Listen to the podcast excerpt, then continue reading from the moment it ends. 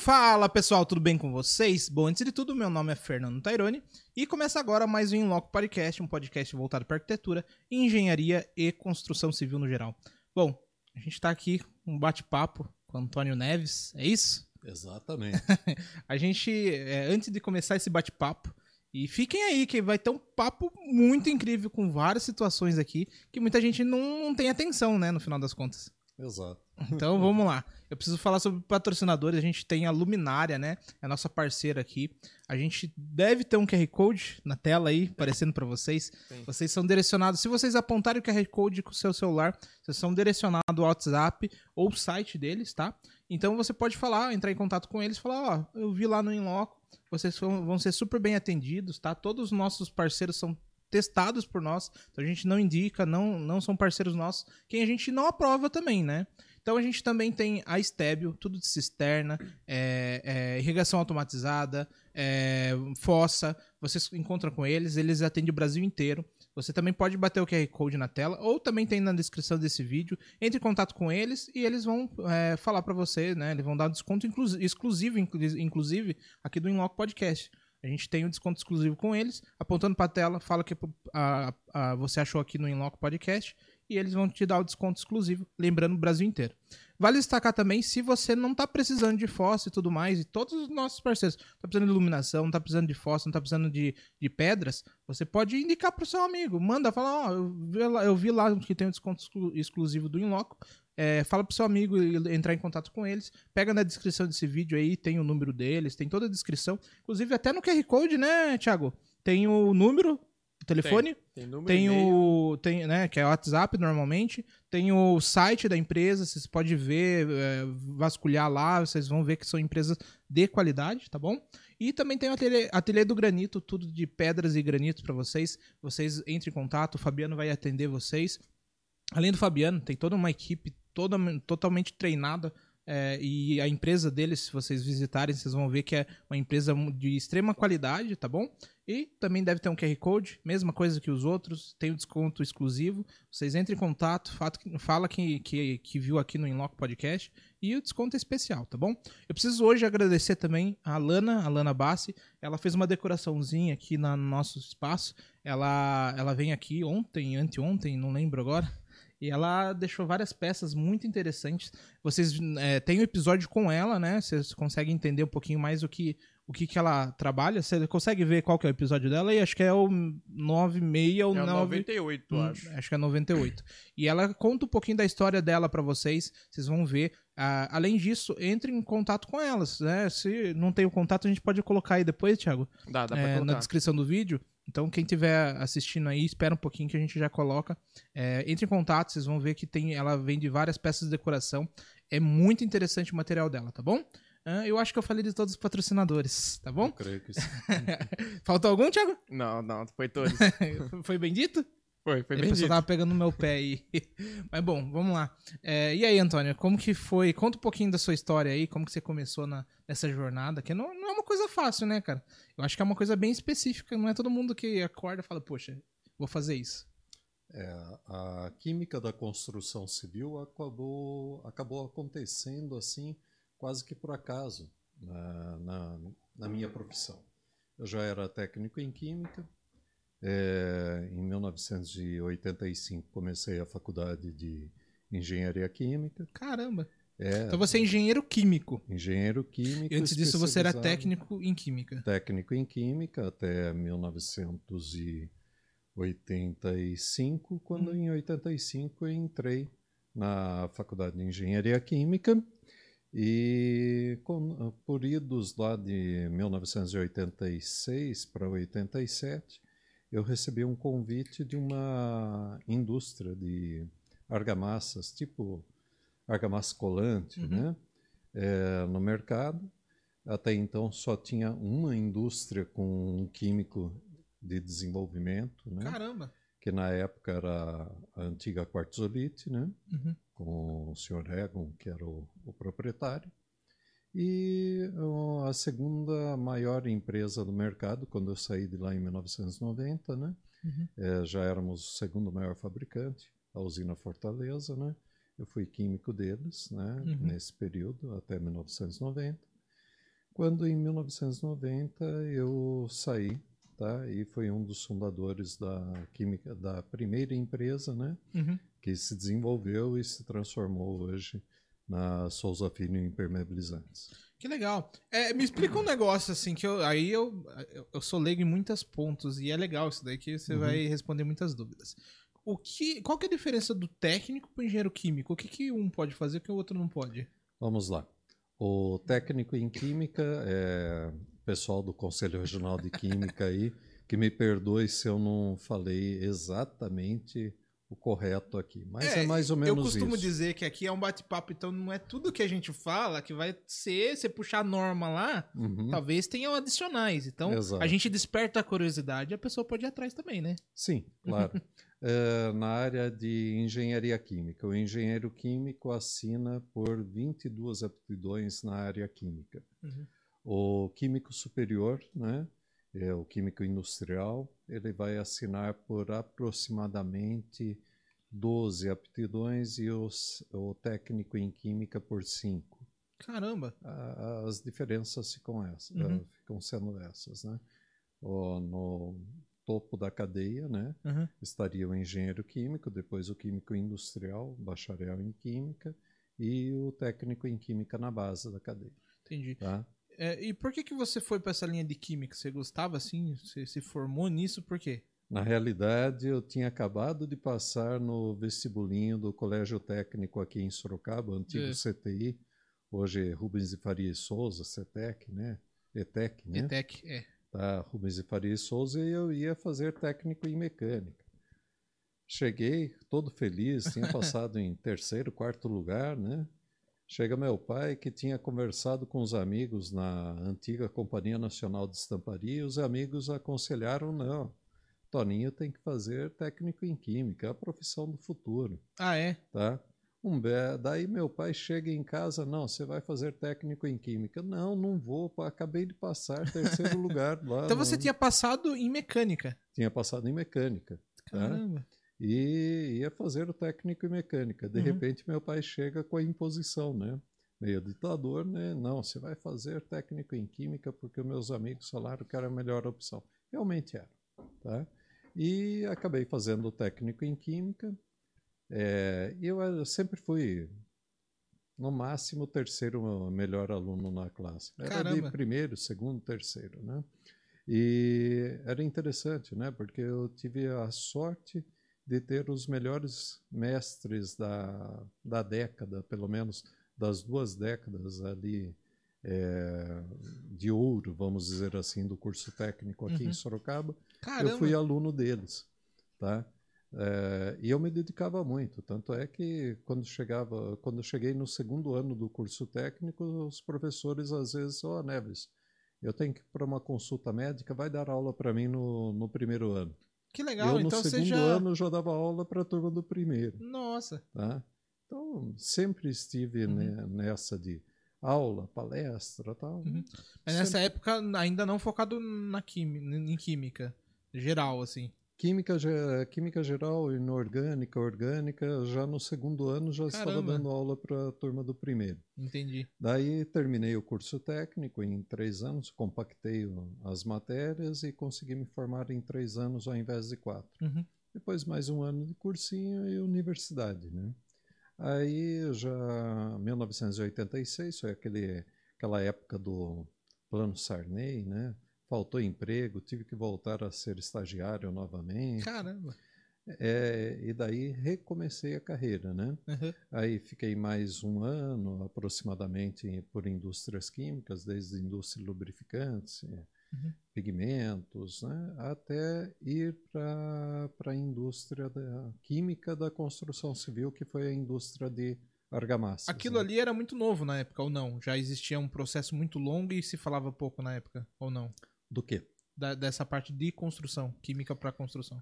Para você ter uma base, aquilo eh, voltando lá, né? Uhum. Eh, eu fui o segundo, praticamente o segundo químico de argamassas no país. Caramba! Eu tive o privilégio de ter isso. Você foi- praticamente fundou o negócio junto. Porque o Conselho Regional de Química É. começou a dar muito em cima dos fabricantes. Uhum. Na realidade, quem tem uma indústria de argamassas tem uma indústria química que produz argamassas. Uhum. Sob o ponto de É, Tem vista da muita lei, é química isso. envol- envolvida nisso, né? Existe, tá? E você precisa de um químico de desenvolvimento, Uhum. né? Não basta o engenheiro civil da assistência técnica, né? Você tem que ter um químico de desenvolvimento. É, eu acho que todo material para construção, no final das contas, ele tem uma pegada muito química em volta, né? Muito. Só que não tinha essa visão para a área de argamassas Uhum. ainda. Na área de impermeabilizantes, sim. Grandes fabricantes, como o Vedacity, por exemplo, né? Uhum. Otto Bongert, né? É, mas não tinha essa pegada para a área de argamassas. Daí a pessoa que me contratou, o presidente da, da usina na época, né? É, teve essa visão de que realmente ele precisava de um, de um químico de desenvolvimento, né? Entendi. É, muito embora isso tenha sido é, forçado, vamos dizer a situação. Ele foi imposto por uma, uma normativa, talvez, e daí foram atrás do que precisava ser atendido. Mais É. ou menos isso, talvez. Na realidade, aconteceu o quê? É. É, o Conselho Regional de Química foi para cima de- das empresas. Hum, uhum.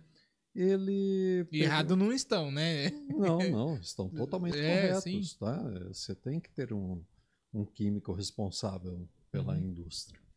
Aí era normal de você ter químicos que assinavam pela indústria.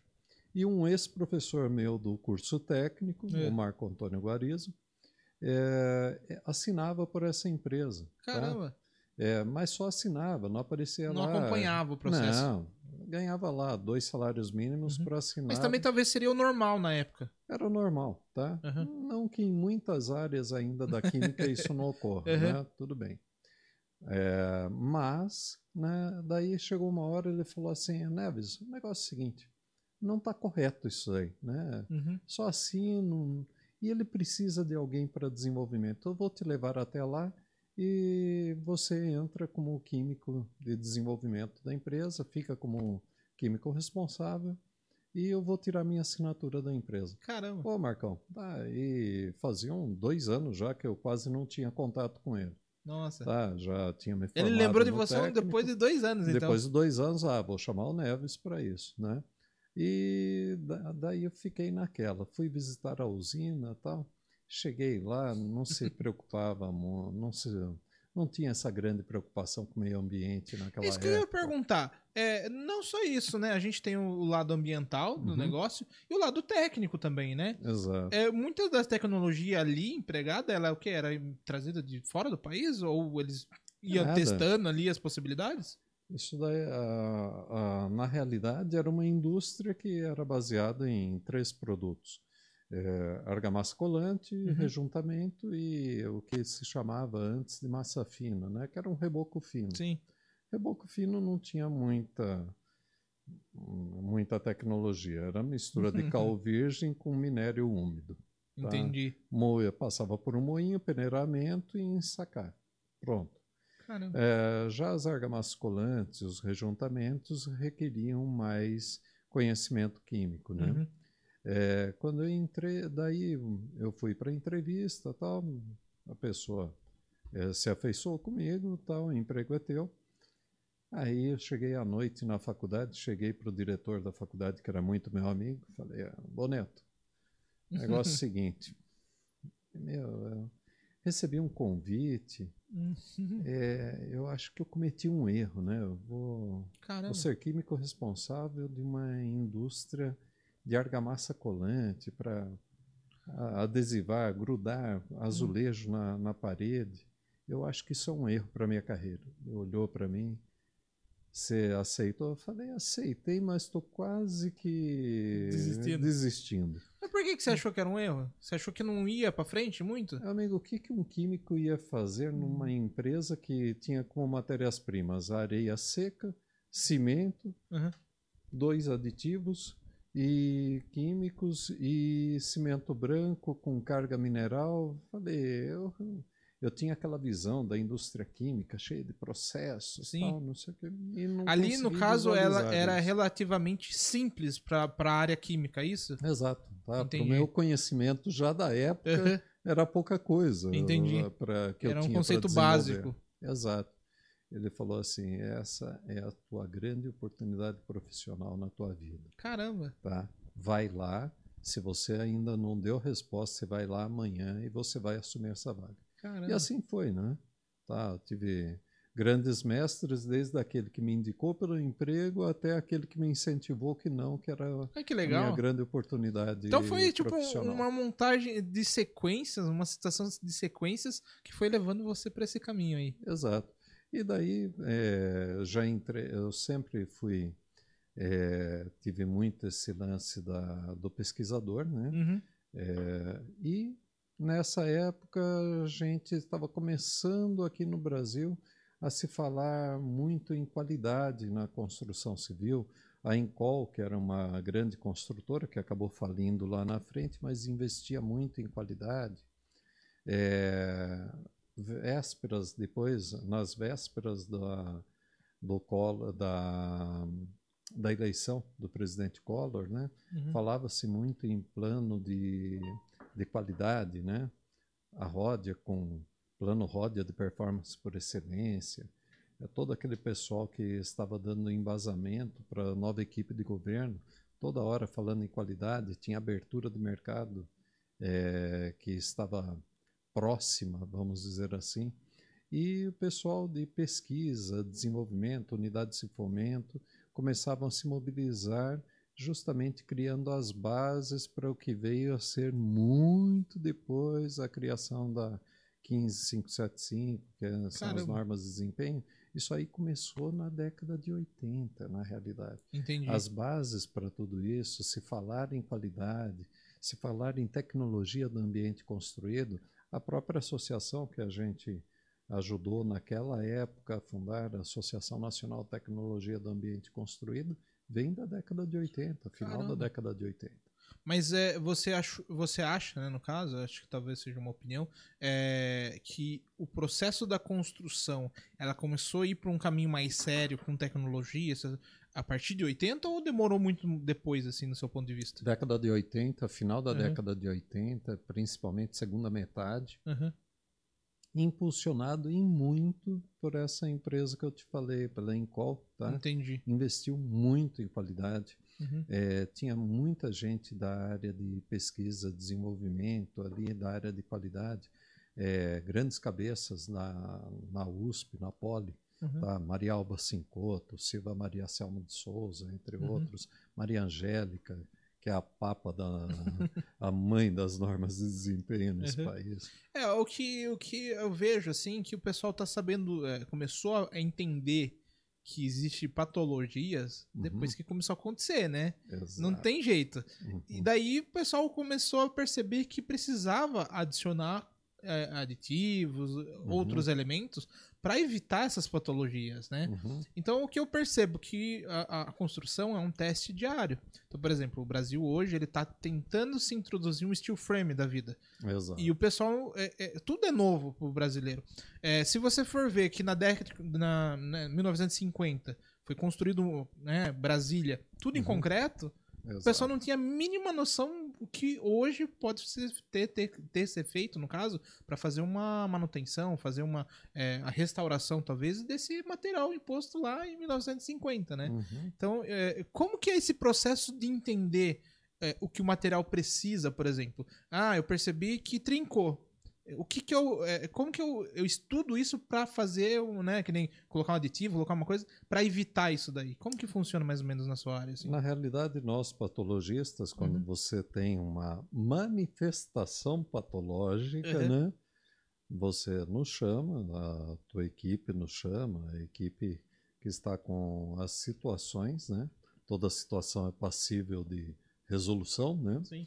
Então gente Nada é impossível, né? Nada é impossível. ah, eu tô com um problema. Bom, meu amigo, se você assumiu que você Depende- tem um problema, é. realmente você tem um problema. Depende Não. do tamanho do bolso, né? No final das contas. Não, você tem uma situação. Toda situação é passível de resolução. Uhum. Simples. Tá? Então você vai para a obra, você vai fazer a anamnese, né? você vai conversar com, com o pessoal envolvido na obra, vai começar a verificar como é que tudo começou, qual é, qual é a fundação, o que você teve de materiais, Uhum. é, como, está, como foi a, toda a elaboração processo. do, do processo. É, feita uma investigação completa ali. completa. Você vai saber o tipo de bloco que ele utilizou, o tipo de argamassa, o Uhum. traço. Estava chovendo no dia, não estava da concretagem, por Caramba. exemplo, você falou de trincas, Uhum, né? sim. fissuras, né? Normalmente você eh, já associa um, um concreto com um fissuramento, uma laje trincando. Então você precisa ver eh, tudo que estava envolvido no processo naquele Uhum. dia. A gente costuma falar em química, né? Que o negócio é o seguinte: você está fazendo uma experiência, caiu um raio lá fora, teve Uhum. um tremor. é, Meu, se caiu um raio lá fora, anota: 13 horas Caramba. e 45 minutos caiu um raio lá fora. Você tem que relatar acabou. de fato tudo que aconteceu. Você relata tudo o que aconteceu. Quais eram as condições no, no dia da concretagem? Estava ventando? Daí você pode entrar lá no Google, verificar como é que estava o tempo naquela Uhum. região na, no dia da concretagem. Estava chovendo? Estava sol? Não, estava calor excessivo, muito vento. Uhum. Daí, por que, que a gente tem essas trincas, tá? Qual tipo de cimento utilizado no concreto era apropriado ou Uhum. não aquele cimento para aquela condição que você tinha, tá? Aí, com essa anamnese, com, essa, com esse estudo de tudo que foi dito a nível de obra, investigar os materiais que estavam envolvidos. Ah, trincou. Trincou depois de quanto tempo? Uhum. Foi no dia seguinte? Ah, não, trincou sete dias depois. Nossa. Sete dias depois? Ótimo. Ah, quanto tempo depois você teve a. o- você tirou as escoras da laje? Ah, as principais eu, eu deixei, mas as secundárias eu, eu já fui tirando no terceiro dia. Nossa. Ah, tá certo. Ah, não. Então é um As procedimento, trincas- é uma che- checagem de procedimentos. As trincas ocorreram após 14 dias. Quanto tempo você levou entre uma laje e outra? Sete dias. Ah, então teve uma sobrecarga na, da Uhum. segunda laje, dobrando a carga na primeira. Caramba. E você tirou escoras dessa primeira? Tirei, tirei uma parte. Bom, meu amigo, aí você começa Você a encontra os motivos. Quais são os motivos ah, reais, né? Entendi. Senão fica igual aquele caso daquela laje lá, daquela reforma há uns oito anos atrás, lá em São Bernardo Hum, do Campo, né? Então foram fazer uma reforma lá no, no 19 andar do edifício, foram Uhum. fazer a reforma, quebraram umas paredes, colocaram em cima da, de uma laje, não calcularam Nossa. a carga que ia ter em cima dessa laje. Ah, mas foi só uma carguinha, foram duas paredes. Sim, meu amigo, mas você colocou mais 3.600 quilos em cima dessa É laje. um peso pra caramba. Meu amigo, simplesmente ela chegou ao ponto de colapsar, ela colapsou, veio, dobrou a carga para a laje de baixo, que Uhum. logicamente não aguentaria o peso dela mais Sim. peso da laje 3.600 quilos e veio caindo, vieram caindo as lajes em efeito dominó. Mesmo que exista aquele é, o cálculo de um pouquinho de se- segurança ali, né? Hum, Isso daí não é de segurança, é mais que o limite. do- segurança, meu amigo. É, o limite de segurança era 40%. Você colocou mais 120% em cima, não, Não tinha vai, como. não vai. tá? É uma questão que, que, que me vem à cabeça agora. É, quando você começou é, lá né, na, Uhum. na, na empresa de, de argamassa, você via, é, não sei se você tinha o campo de você palpitar para aquele material evoluir, ter mais qualidade. Como que era a aceitação disso no mercado, se, se existia? É, na realidade, o que, que a gente. é, a gente, como tinha saído na frente junto com o principal fabricante no Uhum. mercado, a gente queria fazer o quê? É, que o mercado tivesse uma exigência de qualidade.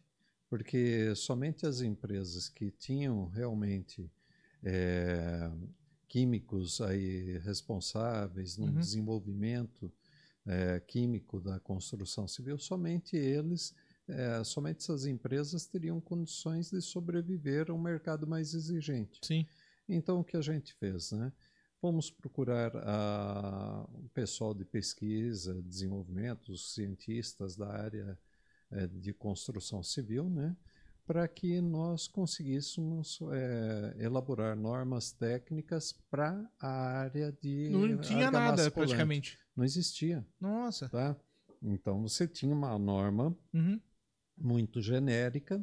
A gente gostaria de elevar o nível da norma para que poucos pudessem acompanhar. Que não é, Basicamente um, não é um mercado que é qualquer um entrar lá, deve colocar na prateleira lá, vai funcionar. Exatamente, tá? Entendi. Então, não é simplesmente você chegar, juntar areia e cimento numa determinada Uhum. proporção e daí chutar a adesividade. Se eu colocar é, amido de milho, vai, vai funcionar. Né? Vai dar incompatibilidade, meu amigo. A única coisa que você vai conseguir é fazer o cimento Então, o que eu acho curioso, assim, né, é que hum, quem testava muito antigamente eram os pedreiros da vida que ia lá e testava essa história de detergente na massa, as coisas do tipo Os assim. crimes, né? É, Uhum. mas assim, eu vejo umas coisas que, que é, tipo, parece que não tinha tanta pesquisa, ou não tinha tanto interesse em pesquisa, Uhum, ou ficava muito a critério, que ainda é hoje, né, da informalidade.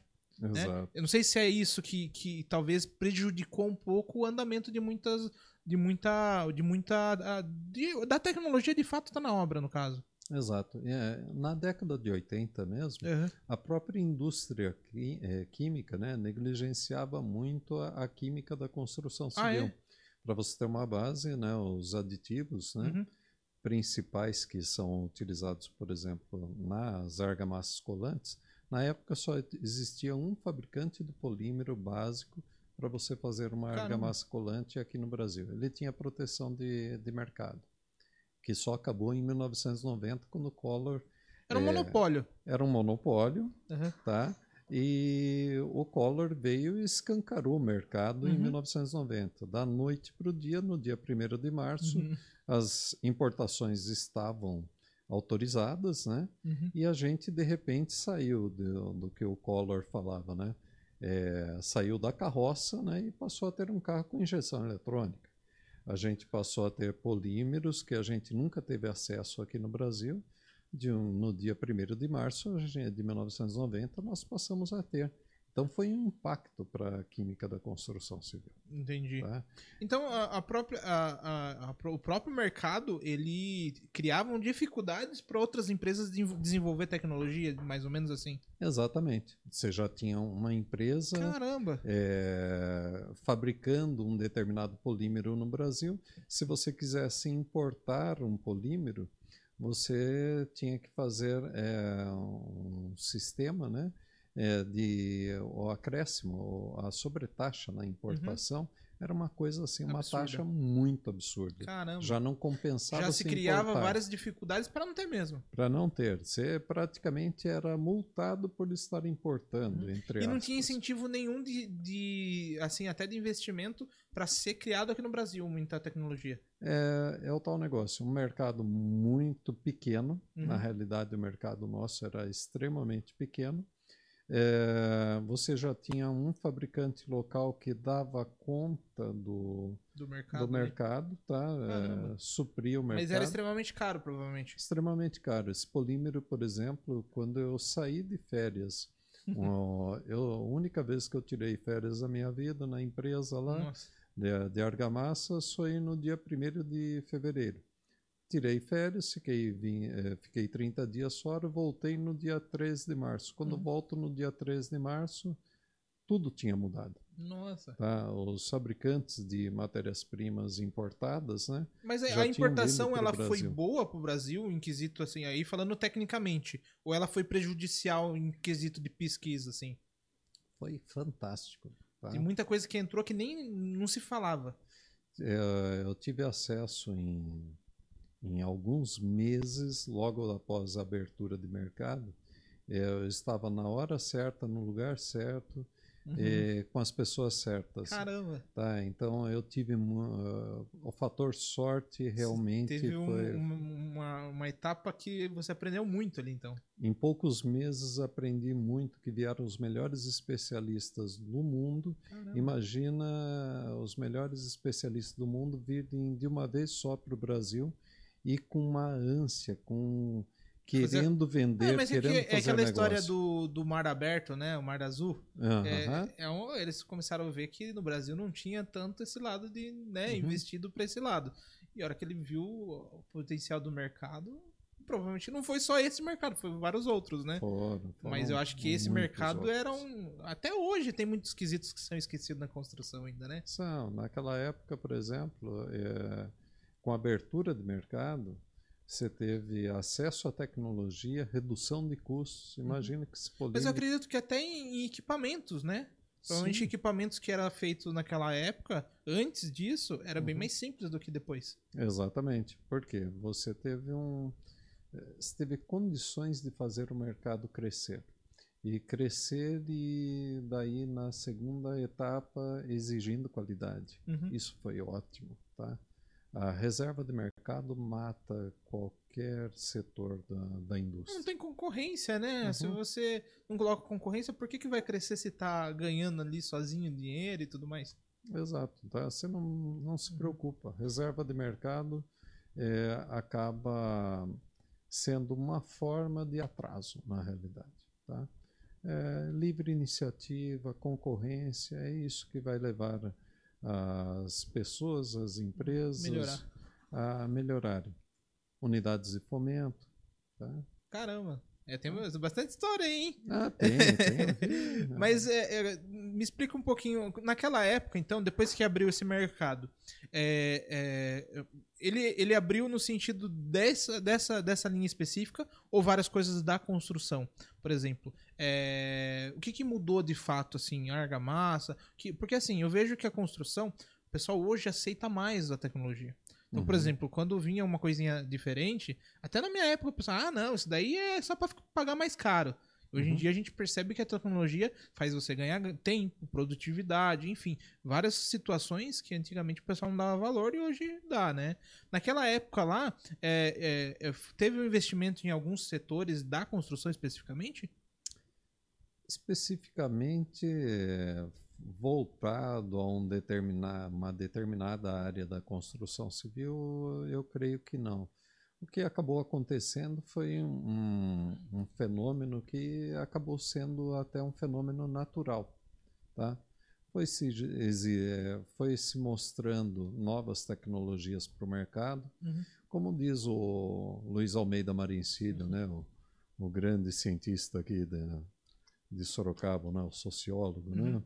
É, ele costuma dizer o seguinte, né, que se a, o McDonald's acreditasse em pesquisa de mercado, né, quando ele veio para o Brasil, a pesquisa de mercado, ele iria, estar, ele iria estar vendendo um prato de arroz, feijão, ovo frito e um bife acebolado até hoje no Uhum, país. uhum. E nunca foi assim. Na realidade, você tem que ser é, um- uma pessoa, uma empresa que faça o seu futuro. Basicamente é isso. Se, num caso Você tem que acreditar no seu produto ali no final das contas, né? Exatamente. Por exemplo, nós na, na Block, né, Uhum. nós verificamos que existia uma necessidade a nível de mercado, com a mudança há uns 10, 15, eh, 10 a 12 anos atrás, né, houveram muitas mudanças nas formulações dos cimentos. Uhum. Né? Efeitos colaterais disso daí, por exemplo, muita eflorescência. Tá? Aí o que, que nós fizemos? Desenvolvemos um material que não existia no mercado, o Eflohard, que era justamente o único conversor de fluorescência que existe até hoje no mercado. Caramba. Tá? É, existia mercado para isso? Não, não existia. Nós criamos esse mercado. Tá? Entendi. Então, É, você começa a entrar na cabeça como empreendedor, no caso. Se existe um problema, precisa achar uma solução para esse problema, né? exatamente, existe o problema, Uhum. não existe? Existe a manifestação patológica, não existe? E também não dá pra falar, ah, não, acontece, fazer o quê? Não, não Aham. dá pra se tratar desse jeito, né? Exatamente. Então a gente criou um produto que não existia eh, no mercado, Uhum. tá? que é um único conversor de fluorescências no mercado. Caramba. A gente fabrica esse produto, tá? É um produto que a gente vende de norte a sul do Uhum. país aí, Caramba. tá? E você consegue fazer a conversão do principal agente causador da eflorescência. Como que você começa a desenvolver um produto, assim, se você conseguir falar de uma forma leiga pra gente entender? Uhum. Você tem um problema. Você vai estudar quimicamente qual é o problema, é isso? Depende, né? É, Por você- exemplo, nesse caso aí da. Como que é o nome mesmo? Da da fluorescência. eflorescência. Eflorescência. É, como que funciona assim? Você, é, você encontra o, o causador do problema Sim. depois é, quimicamente entender o que, que combate aquilo ali, é isso? Exatamente. Entendi. Tá. Então você, como que começa essa pesquisa assim? Laboratório? Eu não, não Bom, tenho a mínima ideia. Primeiro você tem o problema, a manifestação patológica Uhum. em campo. Você vai até o campo, tá? É, Você vai em campo e verifica o que, que está acontecendo. Aí você observa, faz a anamnese, faz as perguntas necessárias sim. ali para quem está envolvido com o processo construtivo. Você vê da onde está saindo, da, qual foi o agente causador né, da Uhum. eflorescência. É, Costuma-se é, culpar muito o fabricante do bloco cerâmico pela eflorescência, Ah, é? porque ela acaba se manifestando no bloco cerâmico Hum. normalmente. Bloco de concreto existe também? Existe, mas é em menor quantidade. Haja visto que ele também é a base de cimento. Uhum. Tá? Então, o que acontece? Qual que é o agente causador básico da eflorescência? Água. A água entra Uhum. pela alvenaria, pela argamassa de assentamento e encunhamento, passa. É como se a argamassa de assentamento e encunhamento fosse quase que o filtro de papel do seu café. A água passa pela, pela argamassa de assentamento e encunhamento e ela vai se direcionar para o bloco. Entendi. Só que no que ela se direciona para o bloco, ela leva o quê? Aquela reserva alcalina, ela leva o hidroxicálcio e hidroximagnésio que está Uhum. livre dentro da argamassa, passa para o bloco por uma questão osmótica, que isso daí depois a gente pode pegar uma aula só para isso, Uhum. uma- um novo podcast só para eflorescência Bastante coisa. Tá? E passa para o bloco. O bloco, na presença desse hidroxicálcio e hidroximagnésio, ele está instável, Uhum. tá? O hidroxicálcio e magnésio estão instáveis ainda. Ele absorve o gás carbônico, forma carbonato de cálcio, carbonato de magnésio e dá aqueles fiozinhos, aqueles cristais bonitinhos Sim. saindo para fora do bloco. Aquilo, aqueles cristais são é, basicamente carbonatos de cálcio e carbonatos de magnésio. Por que brancos? Todos os carbonatos da família 2A da tabela periódica são brancos. Aí é o chato do químico entrando para dar a justificativa. Entendi. E daí você, é, você cria um produto para combater esse, essa, esse processo inteiro. Exato. A gente criou um produto para fazer uma conversão Uhum. nesse material que é o causador aí, depois de passar água por Uhum. ele. Mas para você seria? saber tudo que tem ali, você olhando, você entende o que é? Ou você tem que levar no la- laboratório para ver o que, o que tem de composição ali? É que eu já sei da composição química do cimento. Ah, entendi. Sei o que está disponível Uhum. para ser é, lavado, para ser. Uhum. Se você carregado entendeu por onde ele água. passou, você sabe o que tem ali. Exatamente, já sei o que tem ali. Uhum. É, alguma coisa aí em torno de 35 anos aí na área química. É Faz coisa. você entender alguma É. coisa, né? E daí você, você para você criar o produto ali que combate aquilo ali, é, é, é- é- é simples depois que você entende qual que é o problema ou você precisa fazer vários testes também? Quando se trata de cimento, a gente, por isso que eu estava no lugar certo na hora certa, lá 30 e poucos anos atrás, né? Eu tinha mu- muito tempo para fazer pesquisa e desenvolvimento em bancada, né? Caramba. E a gente acabou, era numa época que você telefonava para o seu fabricante, para o fabricante do cimento que você usava na sua fábrica, tá? Uhum. E você consumia algo em torno de, no mínimo, 30 toneladas de cimento por dia. Caramba. Você ligava para o setor técnico da indústria de cimento, escuta, eu estou com um problema aqui na formulação da argamassa, tá? E eu gostaria de saber um pouquinho mais da composição química do cimento para eu poder é, Ele não fazer vinha um na embalagem ali. Eu simplesmente, naquela época, você vê como é que era, É. né? E a reserva de mercado, né? Ah, eu cheguei a ter ah, o telefonema meu, Hum. né? Simplesmente cortado. Simplesmente a pessoa desligou o telefone Ela não queria cara. passar. queria passar, não tinha Caramba. interesse. Porque ela tinha receio de outra pessoa fabricar o mesmo produto que ela, é isso? É, Será? Não tinha esse problema, tá? A gente sabe como é. Isso é assunto para um próximo podcast ainda. A gente sabe que o mercado era fechado. Tinha cota de cimento no país para você ter uma base. Tá? A gente trabalhava num, num sistema antes de 1990 que é totalmente diferente desse Brasil que vocês, que, que você tem idade para ser meu filho, pô. Ah, que a sua geração conhece hoje. A realidade de vocês hoje é totalmente diferente daquela que a gente viveu. É, por isso que eu gosto, na verdade, de ouvir esse processo, quando a gente tá conversando em off, é legal a gente entender esse processo. Porque assim, eu vejo que muita gente que, inclusive, é mais jovem que eu, não dá muito valor pra esse processo. Uhum. Chega lá e até ignora as orientações do próprio fabricante. E tudo tem um porquê, né? Exato. Para você ter uma base, você não conseguia cimento do dia 25 ao dia 30 do mês. Caramba. As cotas, existiam cotas muito rígidas.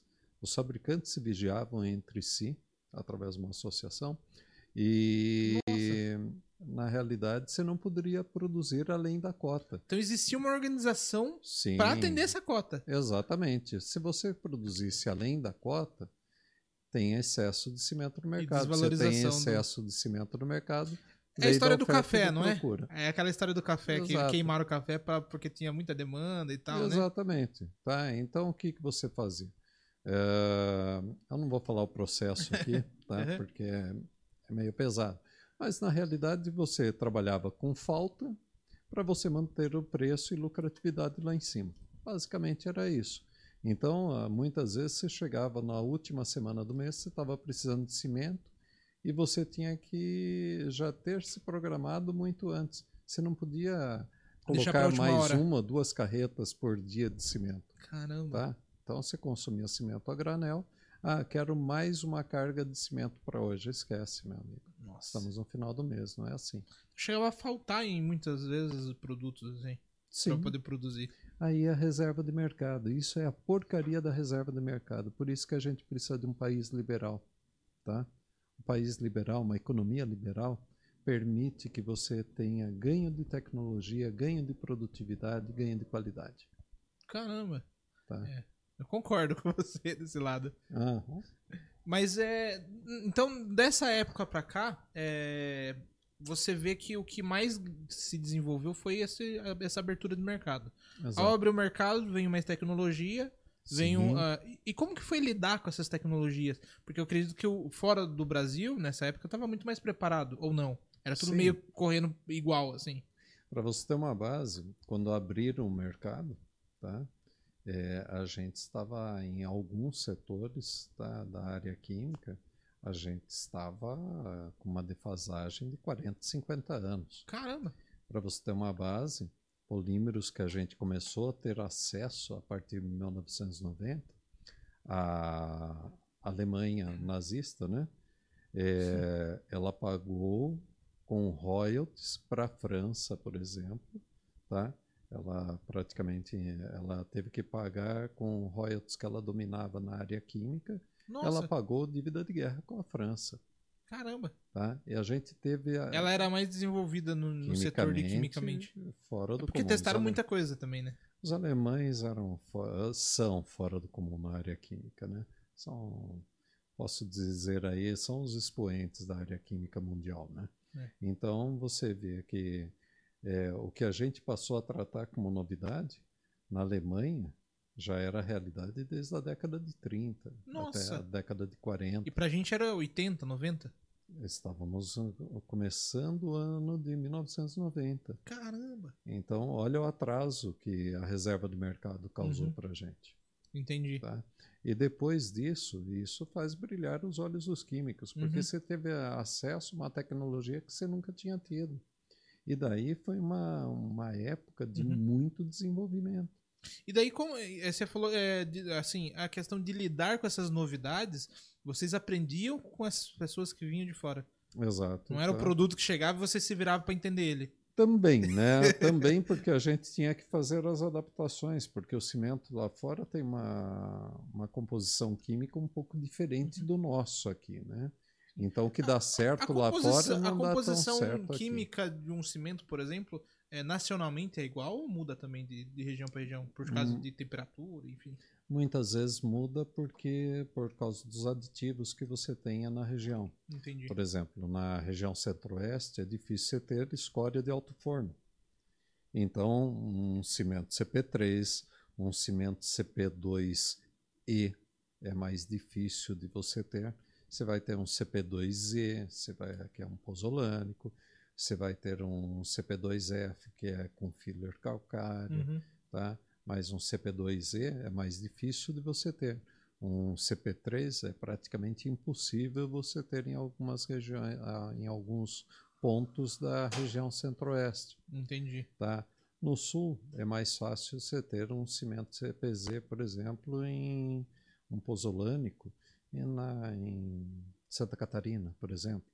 Entendi. Tem Isso pela questão de, de, de Muito- temperatura mesmo. De Não, de- comportamento de, mui- do. de muita pozolana disponível na região e fica Entendi. muito caro você pegar uma escória de alto forno de São Paulo, de Minas e Ah, levar o para que lá. tá mais próximo ali fica mais eficiente no final das contas no quesito financeiro. Financeiro, sim, tá? Uhum. Muitas vezes é, é- algumas obras exigem que você tenha Uhum. determinado tipo de cimento. Aí tem que fazer a importação. Daí você tem que fazer, entre aspas, a importação, quer seja dos aditivos, né? Uhum.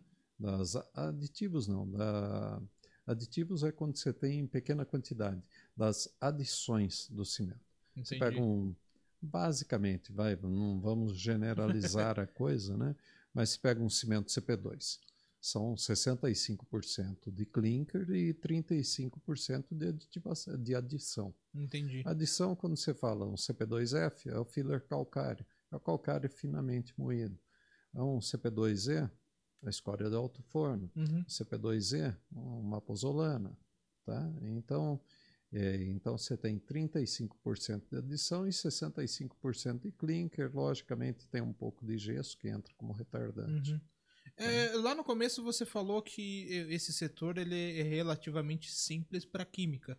É, vou- eu vou tentar entender em porcentagem. Quanto é, a- é abordado quimicamente esse setor? Assim, sei lá, a química é 100% em vários setores. Uhum. No setor de construção, quanto que se elabora tanto quimicamente assim? É, De preocupação. Que, É, por exemplo, vamos dizer, é, talvez em outras áreas tem que se pensar muito mais, estudar muito mais quimicamente. Uhum. Da construção, assim, mais ou menos, o que, que é mais difícil de se pensar né, quimicamente? As pessoas não encaram um canteiro de obra como uma, uma grande indústria química. Esse que é o problema, né? Entendi. Vocês arquitetos e a maioria dos eh, engenheiros civis, eh, por falta de bons professores na área química, já desde o segundo grau, tá? E depois isso vai para um currículo totalmente defasado para a área química ah, nas faculdades de arquitetura e de engenharia civil, isso causa profissionais que não encaram a química da- com, a, com a facilidade e com a grandeza que ela Uhum. merece num canteiro de obras. Eu, ah, sinceramente, eu olhando para qualquer elemento, eh, não vai quimicamente eu não vou entender nada. Sim, Por quê? Eu não, na verdade, eu não estudei para isso, mas eu estudei o ensino médio, eu deveria entender muita base, né, da química mesmo. exato. Então você olha para um tijolo, olha para um cimento, você fala, poxa, misturou com água, beleza, fez a massinha ali. Endureceu, tá? É, E, e na- no final das contas, conversando com você, dá para entender que é muito mais que isso. Tem sim. muita composição que às vezes você tá fazendo, que no final das contas vai te trazer outros problemas, né? Exatamente. Então, a- a- quando vocês tiverem essas dúvidas, ligue para a assistência técnica da, da indústria de impermeabilizantes, de aditivos, a indústria de argamassas que vocês estão consumindo. Tá? Ah, certamente o departamento técnico tem muita coisa para passar para vocês. Por que você é, acha que o mercado é tão é, é, restritivo em alguns quesitos, por exemplo? Lá no começo você, é, você falou que é, quando abriu o mercado, começou a entrar bastante tecnologia, né? E essa tecnologia, é, eu vejo que por muitos pedreiros antigos, demorou para chegar, vamos dizer, na mesa desses pedreiros, né? Então, Sim. na obra desses muitos pedreiros, demorou para chegar a tecnologia de fato, né? A gente vê mais dos anos 2000 e 2010 para frente, né? É que sempre quando você cria um novo hábito, ele demora um hum. pouco hum. para chegar. Estou falando num produto agora há pouco com você de conversão de fluorescência, um, conver uhum. um conversor de fluorescência, e você não sabia ainda desse produto. Não. É. E a gente já lançou esse produto há quase 10 anos no mercado. Caramba. Então, é, é por, por, isso que é importante falar, né? Porque uhum. tem muita gente que talvez não conheça também, né? Exato. É, é, o principal. Então, assim, é, o que eu acho também é, que tem essa barreira também de comunicar, da forma que se comunica para as pessoas que às vezes, muitas vezes, não tem ali um ensino. Uhum. Né? Então, a grande maioria dos pedreiros, até hoje tem muitos, que eles não têm uma formação. Uhum. Para você é, explicar, às vezes é muito complexo. Né? O famoso profissional Gabrielão, né? nasci assim, eu cresci assim, você Sim, sempre é, assim. E às vezes né? teimoso ainda, né? Exato. Tá? Isso existe mesmo. É, desde o pessoal uhum. é, da argamassa mesmo, tá? até o pessoal que vai fazer uma impermeabilização.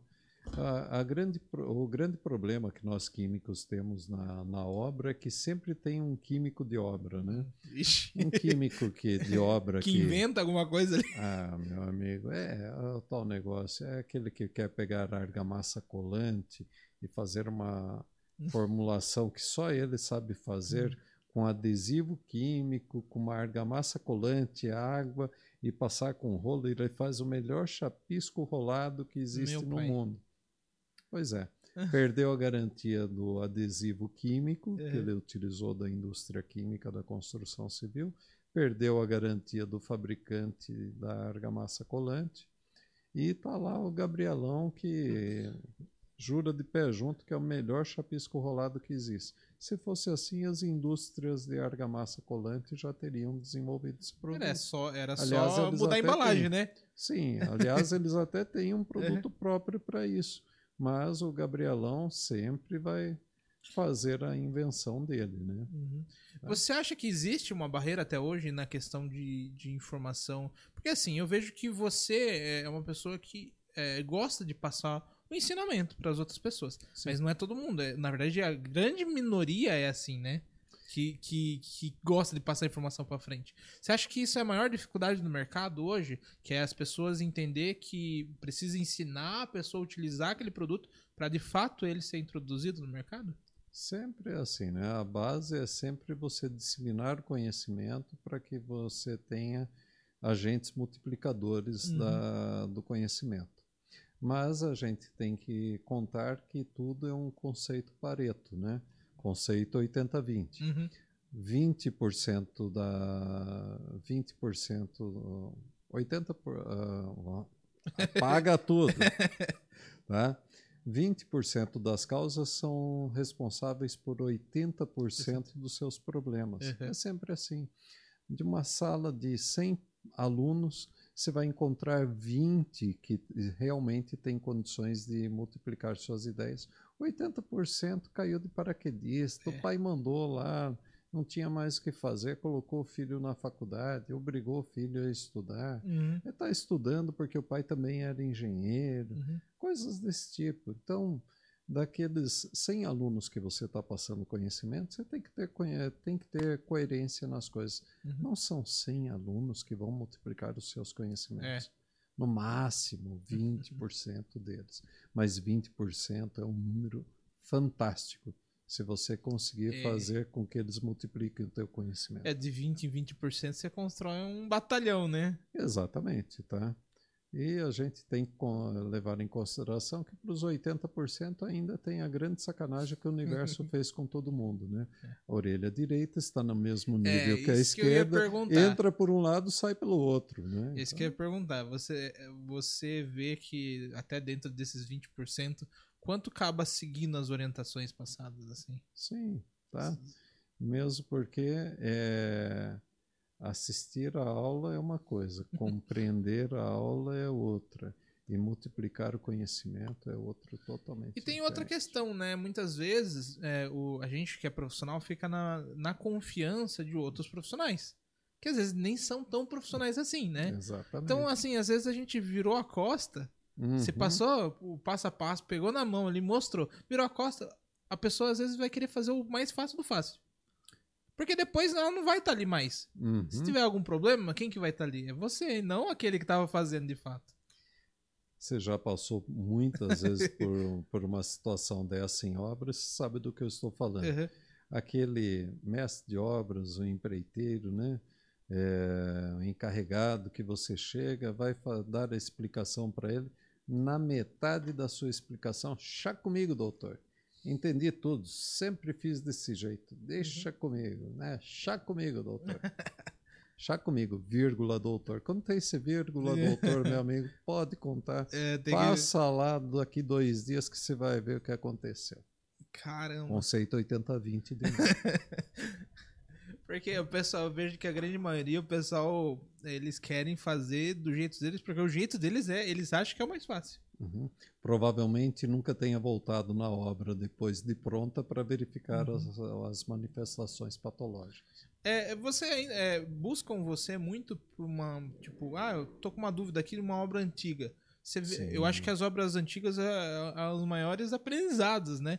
Eu vejo no Sim. final das contas, porque, é, primeiro, não tinha tanta informação quanto tem hoje. Exato. E as pessoas faziam da forma que, do material que tinha, de fato, né? Uhum. Então, muito material precário, às vezes, ia fazendo. Hoje a gente vê que pra, sei lá, uma pia tem um milhão de opções.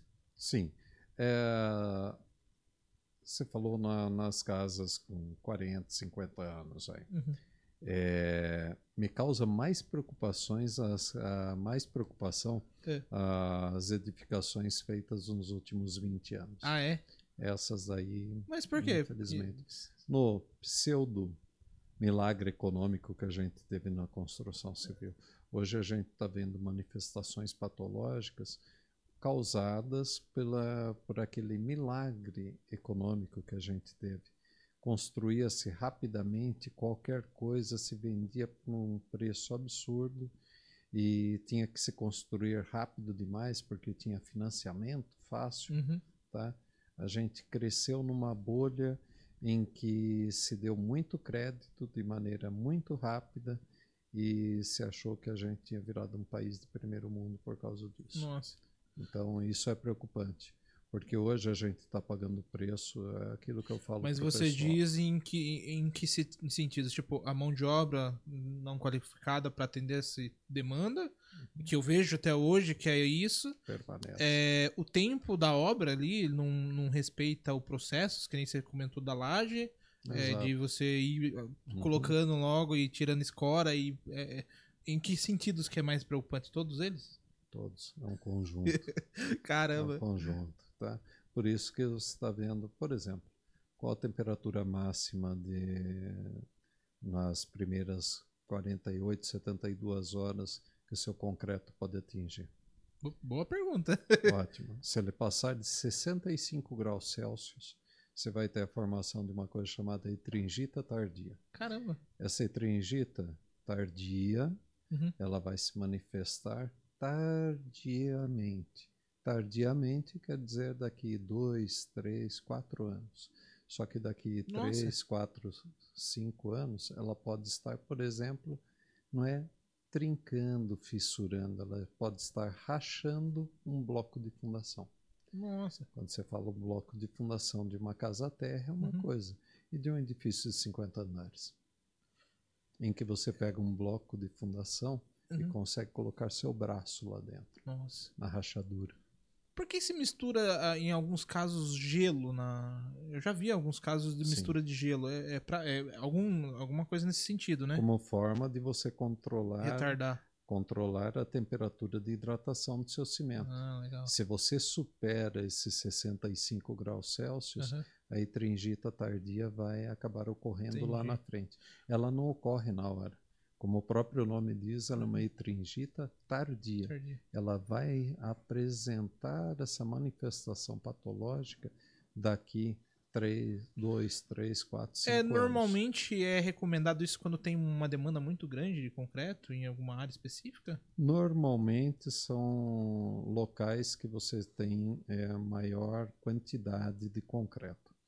Mas isso não quer dizer que a sua laje, Hum. que você está concretando uma laje de 30, 40 metros quadrados, Uhum. não tenha que ter os mesmos cuidados, tanto com temperatura quanto com a hidratação da sua laje. Entendi. Por isso que Tá. é recomendado ficar umedecendo, molhando a, a laje ali pra ter um cuidado com ela depois. Pelo menos nas, na, nos três primeiros dias. Pelo menos. E quantas pessoas fazem isso? Que tem Bom, esse cuidado? Agora, eu te digo uma coisa: quantas pessoas têm manifestações patológicas depois disso? Caramba. Esse é o problema. Por isso que né? toda vez que eu te ligo, você tá ocupado, né? Exatamente. isso. eu digo que eu ando mais que notícia ruim, né? Eu estou marcando assistência técnica para final de setembro, né? Então, amigo, é, de norte a sul do país o pessoal consulta a gente. Ah, é? né? Então, Caramba. muitas vezes é, eu vou para uma consultoria à parte da Block, Uhum. né? É, consultorias aí de norte a sul do país. É, em regiões mais quentes, é, não sei se existe essa. Se bem que mais frias tem mais umidade também, né? Existe uma coisa mais pontual em alguma região, tipo, mais quente em alguma coisa específica e uma mais fria em outra situação? Você tem situações é, extremas, né? Esse problema da etringita mesmo, ah, é, é, que a tardia que ocorre Uhum. em, em situações que você tem cura do concreto acima de 65 graus Celsius. Uhum.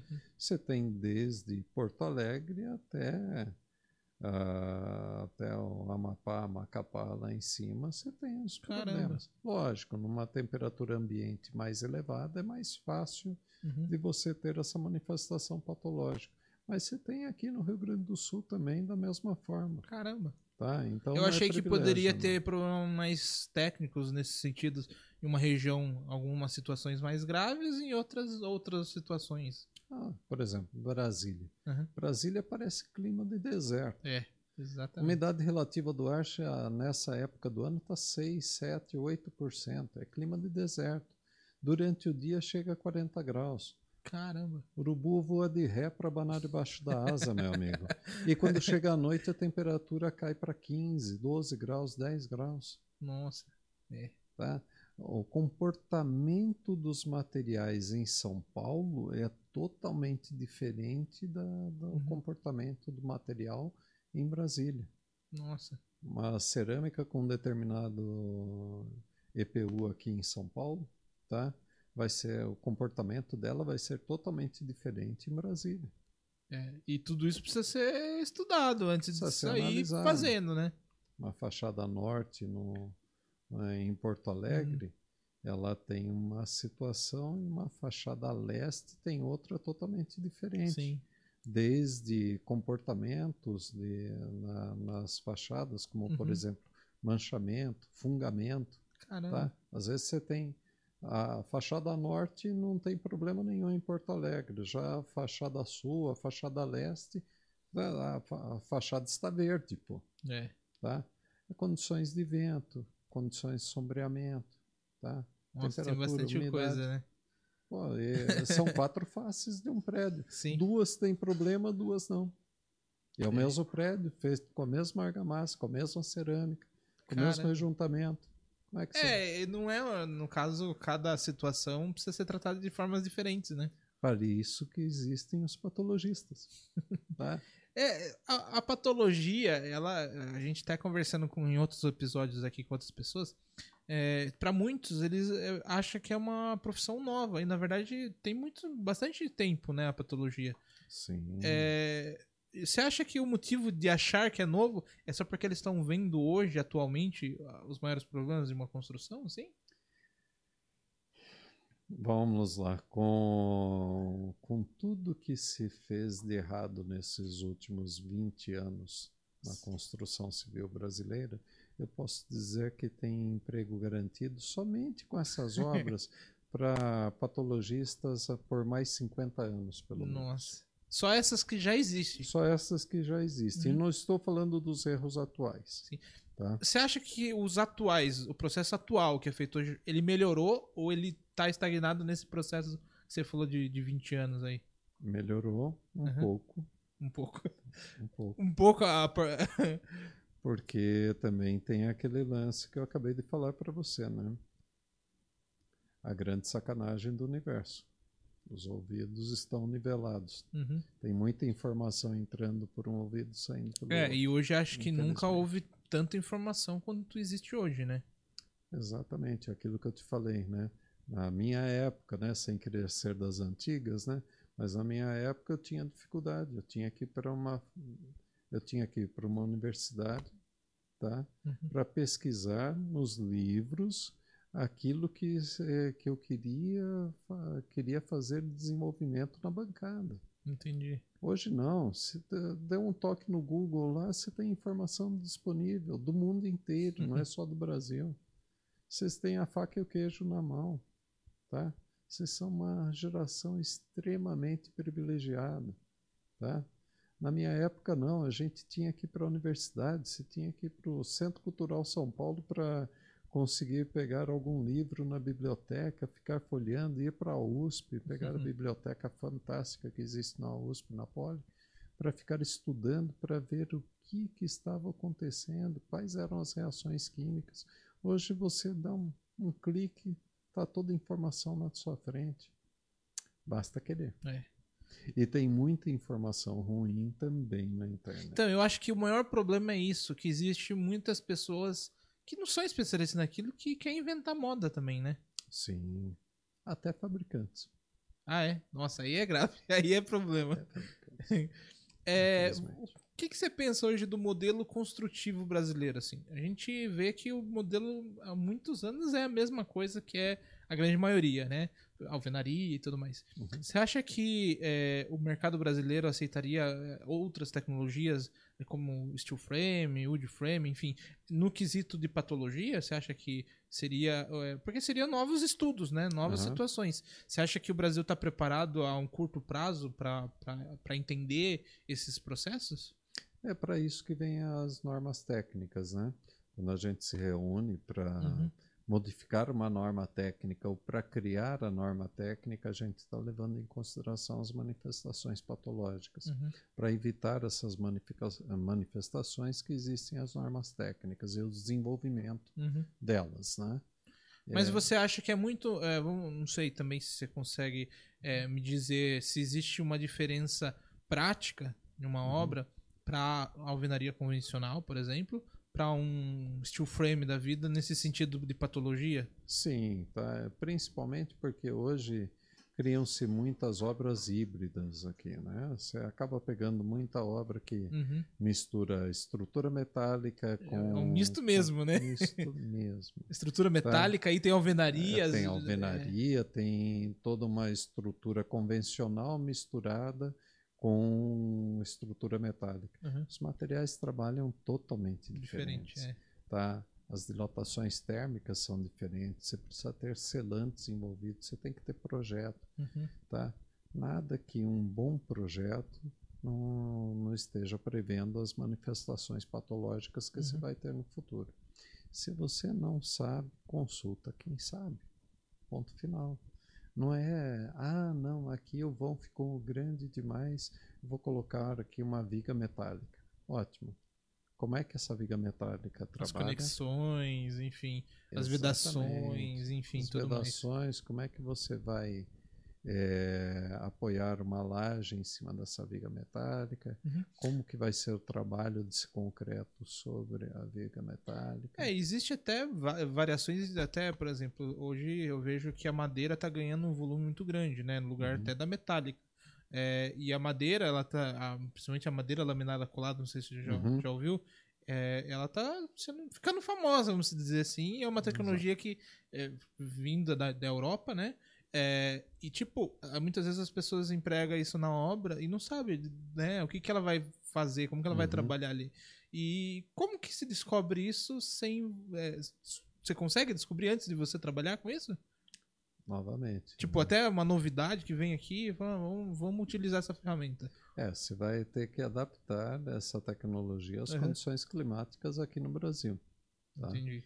Muitas vezes é tentativa e erro. Não Uhum. pense que todos os patologistas. Ninguém nasce- nasce sabendo, né? Não, meu amigo.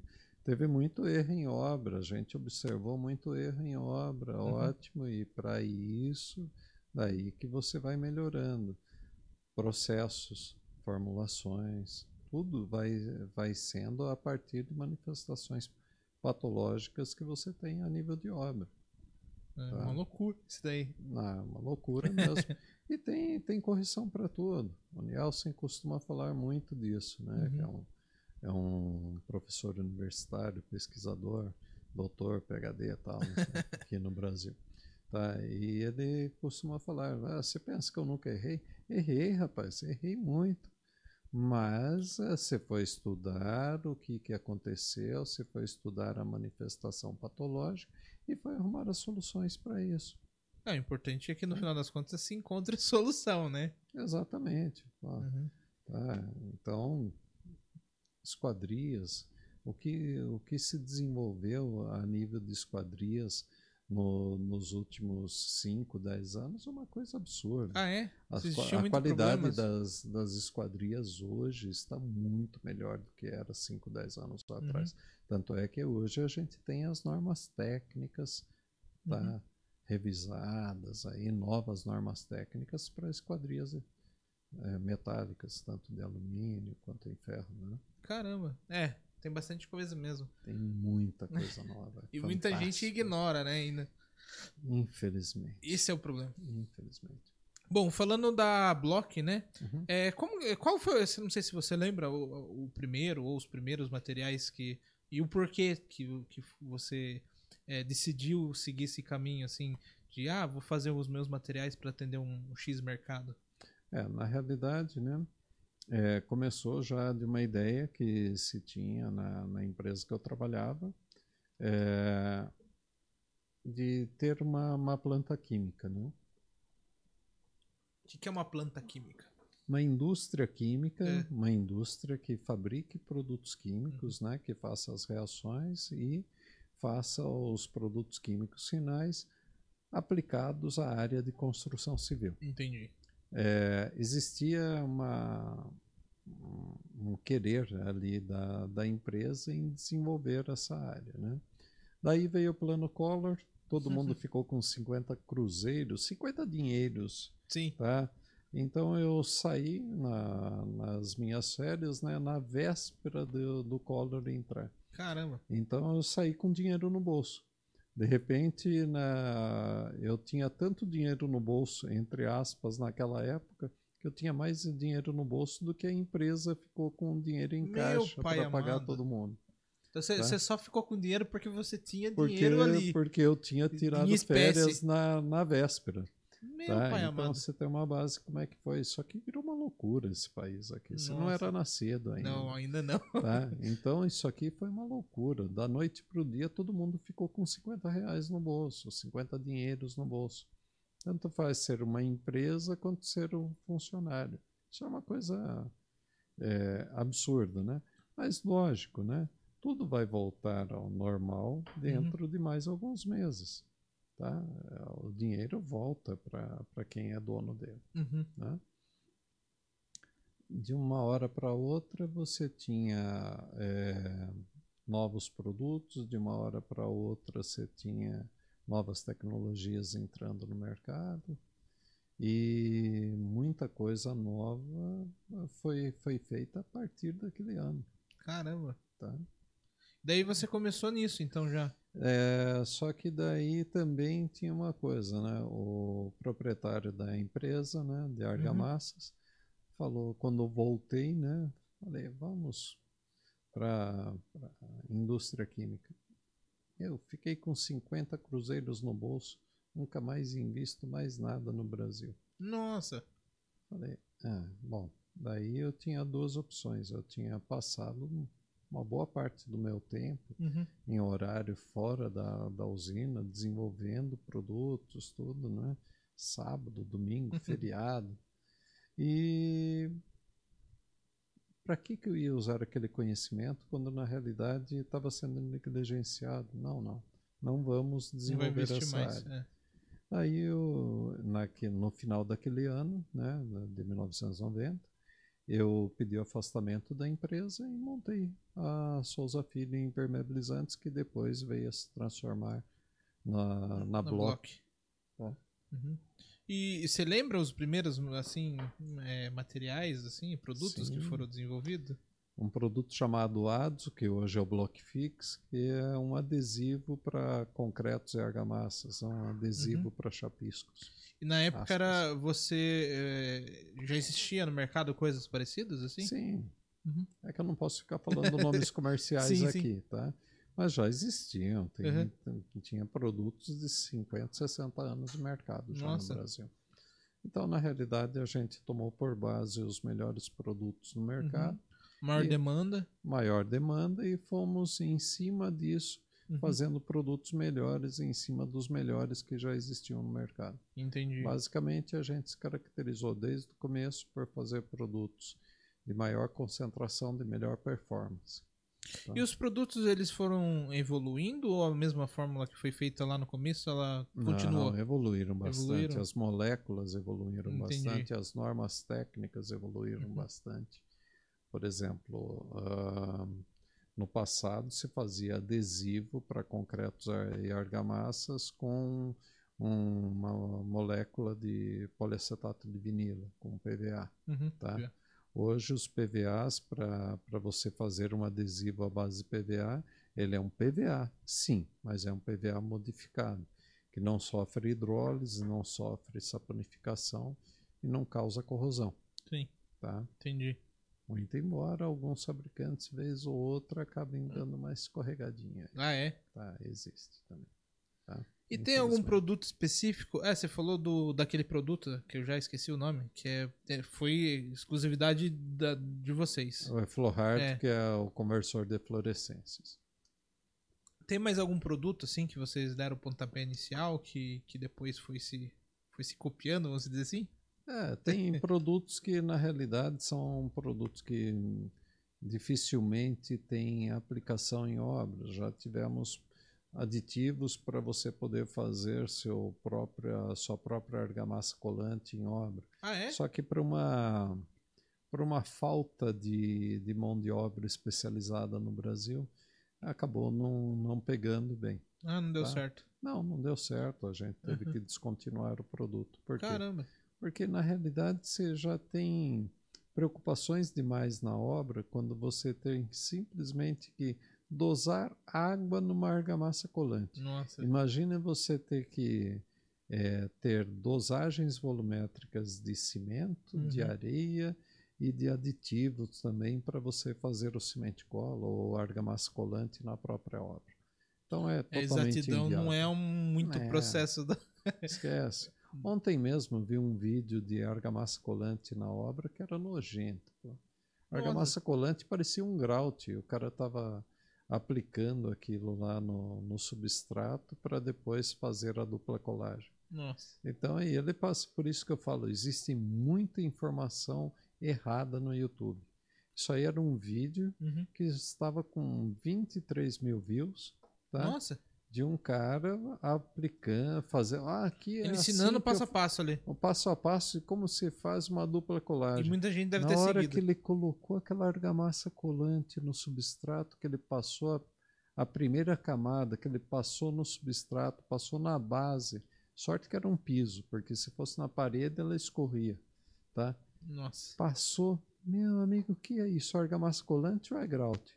E depois ele ia passar no Nossa. verso da peça. Eu olhei aquilo lá e falei, meu, vai destacar isso daí. E pior, 23 mil views.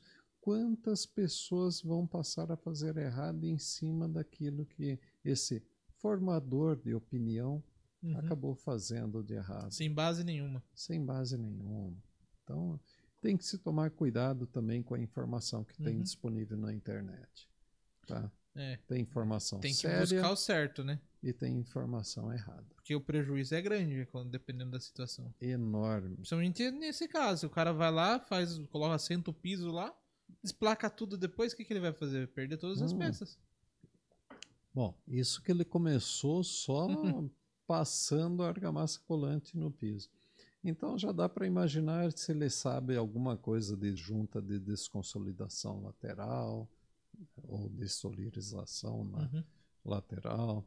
Já dá para imaginar o que, que a pessoa pode fazer num piso de mais de 30, 20, 30 metros quadrados. Uhum. Se ele sabe o que é uma junta de dilatação, muito provavelmente não.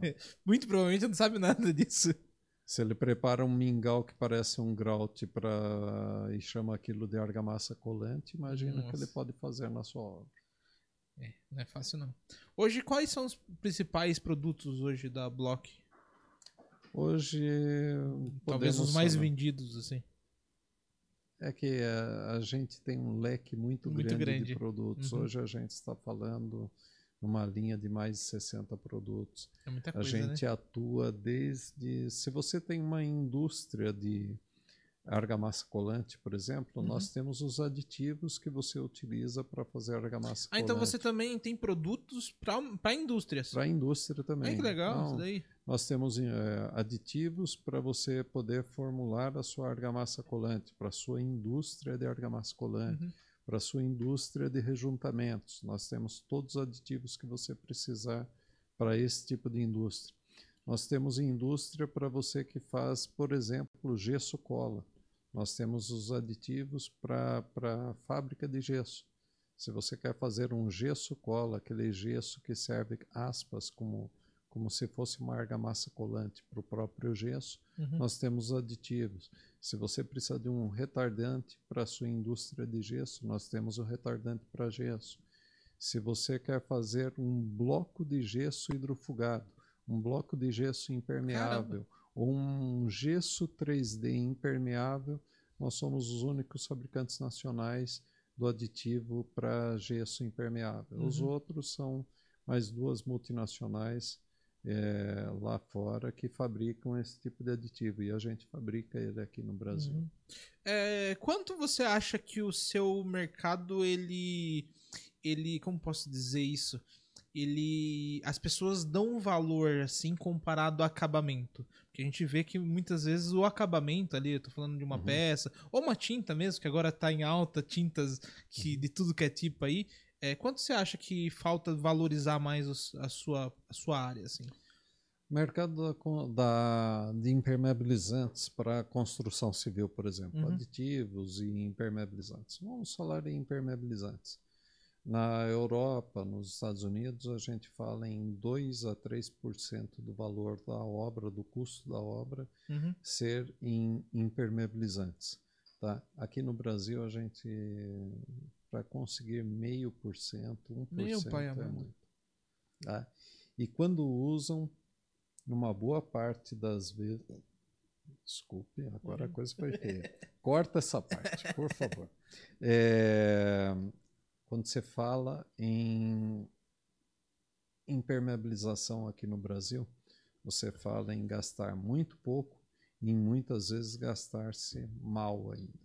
Tá? eu vejo mal que especificado. Não sei se você vê dessa man- mesma maneira. Eu vejo de uma forma até errada. As pessoas não se preocupam que, de certa forma, é enterrado, Uhum, que não tá à mostra. exato. Isso é a, a coisa que eu mais lamento na construção. Uhum. É, no final das contas, ela quer ver o piso bonitinho, não é? A pintura bonitinha, o gessinho ali que tampa tudo. Às vezes tá um monte de problema em cima do gesso. Eu Vejo aí, já fui em várias construções aí, em, em condomínios assim, considerados de luxo, que se não tiver o forro, você vê a estrutura metálica exposta. Exatamente. Né? Tá. Que deveria estar no concreto, tá exposta. Uhum. Então são situações que a gente vê de forma grave, né? E que o gesso, porque é acabamento, ele vai deixar tudo bonitinho ali. Mas a manifestação patológica ocorrerá. É, uma Tá. hora. E nós, como patologistas, vamos saber avaliar e vamos saber identificar os erros, com os vícios construtivos, Uhum. tá? E, mas, a, por exemplo, um erro na minha área, né? um erro na, na impermeabilização. É, você gasta no mínimo 12 vezes mais para reparar um erro de impermeabilização do que ter sido feito certo na primeira vez. 20 vezes mais. No mínimo 12. 12. Mínimo Caramba. 12. Tá? Imagina que para você consertar um erro de impermeabilização, a obra já acabou, tem gente morando.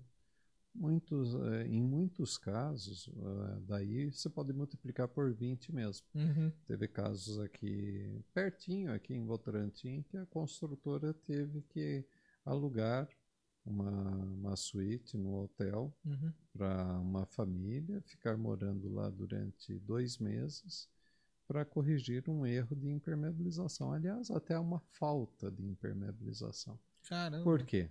Você vai ter que arrancar o revestimento, você vai Então você ter vai que ter que desfazer tudo que você fez e fazer de novo, né? fazer de novo, mas não é assim. É. Chegou lá, descascou, passou impermeabilizante, passou o gesso, passou, rebocou novamente, pintou e tudo bem. Meu amigo, se for o gesso, deve curar, se o revestimento for em gesso, Uhum. deve curar em 10, 15 dias. Se foi a- Caramba. um revestimento à base de cimento, 28 dias. Se você colocou cal nessa argamassa, 60 dias. Uhum. Como é que faz? Você não pode fazer o remendo e sair pintando e daqui dois, três dias a superfície está impermeabilizada, rebocada e pintada. Meu amigo, você pediu para dar problema É de novo. só o tempo, né? Daí nesse caso aí. Tá? Imagina esse, quanto que custa essa, esse retrabalho, quantos danos que Uhum. podem eh, ser ocasionados para uma família. Eu costumo dizer o seguinte: nós, como profissionais eh, da construção civil, Uhum. temos que nos conscientizar que nós temos que fazer uma boa impermeabilização com bons produtos e bons procedimentos, tá? Porque é simples. Uma família vai morar ali dentro. Se você tiver um problema de umidade, você pode estar ocasionando um problema respiratório para uma criança, por exemplo, que pode, pode carregar esse problema respiratório para o resto da vida. É, e acho que o principal motivo aí que agrega nesse, né, nessa questão de consciência de quem está construindo uma casa é isso. É que você impacta na vida de outras pessoas, né? E muita gente, gente não tem essa consciência, né? Exatamente. Você está sendo responsável pela saúde ou não saúde de uma pessoa que está iniciando a sua vida. É. Tá? Então, a questão de impermeabilização é uma questão de saúde pública. Tá? Ah, o profissional é, seguir a risca como tem que fazer uma impermeabilização de base usando os produtos certos, dando os tempos de cura certos para os produtos, Sim. é uma questão de você estar definindo que uma criança, um bebê, vai ter saúde para o resto da vida ou não, Sim. tá? Isso é- envolve muitas outras Essa coisas. é bem sério, na É verdade, bem né? sério, é bem complexo. Então, Legal. eu gostaria que um dia nós, como um todo, na construção civil, desde o ajudante até o engenheiro, o arquiteto, tivessem plena consciência da, do tamanho da responsabilidade de nós, agentes da construção civil. Quando eu falo agentes da construção civil, estou falando desde o mais, eh, mais humilde ajudante até os nossos CEOs da, da, da construção civil, os Sim. nossos engenheiros, nossos arquitetos, diretores de grandes construtoras. É, eu acho que no final das contas, é, infelizmente a burocracia existe Uhum. é, para né, dificultar que o errado seja feito. Né? Exato. E eu acho, eu pelo menos não vejo outra forma de não se fazer certo 100% na constru construção se não criar burocracias. Uhum. Por exemplo, eu vejo que Estados Unidos, outros países, eles só liberam uma etapa de construção Uhum. se concluir uma com êxito. Então, ah, vamos lá, vou fazer fundação. Então vai lá o fiscal, olha, não, ok, tá tudo certinho ali, tá impermeabilizado e tudo mais. Foi passado, sei lá, esgoto, elétrica, tudo ok. Então pode começar a subir as paredes. E depois, é, para você fazer todo o fechamento, vedação, Uhum. também volta lá, confere se está tudo feito de uma forma ade- adequada. Eu só não vejo essa possibilidade é, que muitas vezes acontece que a burocracia ela vai para um lado muito financeiro. Um lado Exato. assim, tipo, é, aí até de, de conferência, de dificu- dificultar mesmo. Uhum. Ah, e encarecer também, né? É, eu acho que o caminho tem que ser isso, o lado técnico. É, o lado técnico é, no final das contas, para preservar vidas, né? Porque se não existir isso daí, né, infelizmente eu não. É, apesar do- de vários esforços que eu faço, enfim, Rafael mesmo que esteve aqui faz pra caramba também. Aham. E eu vejo muita gente com vontade de fazer. Mas Uhum. também eu vejo com muito mais pessoas, que é aquela história do 2080, que não tem vontade ou não quer fazer diferente, né? Uhum. Então isso é uma dificuldade no final das contas. Exato, né? E conscientizar também o, o proprietário, né? De que você tem tempos, você tem tempo de cura para cada um dos materiais Uhum. envolvidos. Não adianta você ter uma obra e querer terminar essa obra, começar a levantar rapidamente as paredes. Isso tudo pode ter um custo É, a na peça é inimiga da perfeição, né? Exatamente. Tá?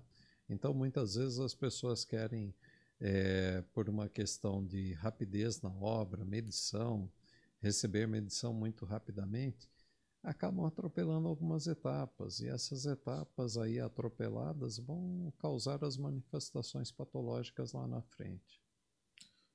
É, isso é um, é um problema. né? Gestão de obra. A gente tem que colocar gestão em obra. Bom, eu acho que foi um papo super legal. ó, Passou. Quanto tempo passou aí, Thiago? Passou de uma hora já? Uma hora Nossa, e meia. uma hora e meia. Tá vendo? Então vamos dividir as próximas conversas. Tem aí bastante assunto, seja- né? É, a patologia tem muita coisa para ser discutida, tá?